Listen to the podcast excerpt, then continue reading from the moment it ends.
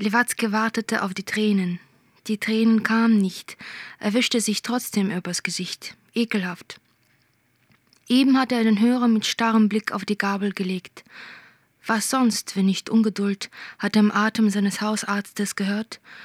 Ungeduld und das Wimmeln von Gedanken, die mit ihm, Lewatzki, nichts zu tun hatten. Backpulver nicht vergessen, Mottenschutz, Möbelpolitur, was noch? Er roch seine eigene Lästigkeit durch den Hörer. Einatmen, ausatmen. Leg auf, Alter, leg auf. Lewatzki ging ins Bad und übergab sich. Tränen fielen winselnd über ihn her. Winselnd übergab sich Lewatzki zum ersten Mal seit langer Zeit. Beim letzten Mal hat er noch Knickerbocker getragen. Wie hieß das Mädchen? Maria? Sophia? Ihre Hand ließ sich die Kleine von einem schnurrbärtigen Mann küssen, vor ihr ein Stück Torte. Da packte den Schüler Lewatzki die Eifersucht an der Gurgel. Vor dem Fenster des Cafés blieb er stehen, verneigte sich und kippte den Inhalt seines Magens auf den Bürgersteig. Seine Brust betastend, richtete er sich langsam auf.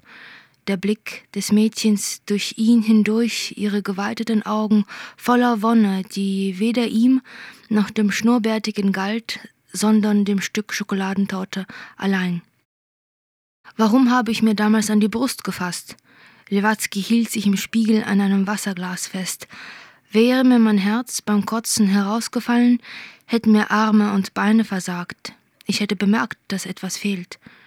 Lewatzki spülte sich den Mund aus, nahm den Duschkopf und richtete ihn auf sein Gebiss, das er mit in die Badewanne gespuckt hatte, uns das nun im Ausgespienen an ein gekentertes Boot erinnerte. Der Wasserstrahl schob die sündhaft teure und höchst unpraktische Druckknopfprothese ruckartig Richtung Abfluss. Er beugte sich nach vorne und nahm sie skeptisch in die Hand, ein totes Wesen, von dem noch ein letzter Streich zu erwarten war. Nein, er wollte diesem Mädchen nicht wieder begegnen. Wenn sie noch lebte, würde sie entweder blind oder dement oder an den Rollstuhl gefesselt sein. Wie hieß sie denn? Maria? Aida? Tamara? Ob sie nach Lewatzkis Show vor dem Fenster ihre Torte aufgegessen hatte? Egal. Eine Tablette fiel ins Wasserglas. Nach kurzer Überlegung fing sie an zu zischen und zu kreiseln, eine betrunkene Biene. Behutsam ließ Lewatzki seine Prothese der Tablette ins Glas hinterherfallen. Plom. Seit er sich ein künstliches Gebiss angeschafft hatte, beruhigte ihn dieses Geräusch. Vielleicht hing es damit zusammen, dass es in der Regel den Auftritt des Sandmanns begleitete. Daher kam wohl seine magische Süße. Plom. Und schon fielen Lewatzki die Augen zu. Plom. Und schon schwirrte er auf den schillernden Flügeldecken eines Rosenkäfers in den Sonnenuntergang. Was ist süßer als deine Schokoladentorte, Mädchen? Nur der Schlaf.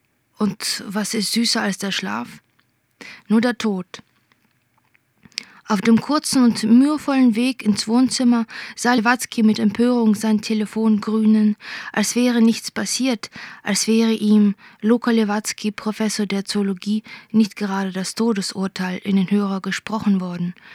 Wir müssen über ihre Werte reden, im Krankenhaus, sofort. Lewatzki hatte verstanden. Es gab nichts mehr zu reden. Worüber auch? Waren die Werte in Ordnung, rief man nicht an einem Sonntag an um die Mittagszeit, wenn greise Patienten womöglich am tiefsten schlafen. Man rief auch nicht an, wenn die Werte schlecht waren. Hatte man eine gute Kinderstube, klopfte man als Arzt mit seinem grünen Schnabel persönlich an die Tür, um die Todesnachricht zu überbringen. Das Blut hämmerte immer noch in seinen Schläfen. Herein, wird er dem Arzt am anderen Ende der Leitung gesagt haben. Oder hatte er es bloß gedacht? Immer häufiger ertappte Lewatzki sich dabei, dass er Denken, Sprechen und Schweigen kaum mehr unterschied und dass ihm dies immer unwichtiger wurde.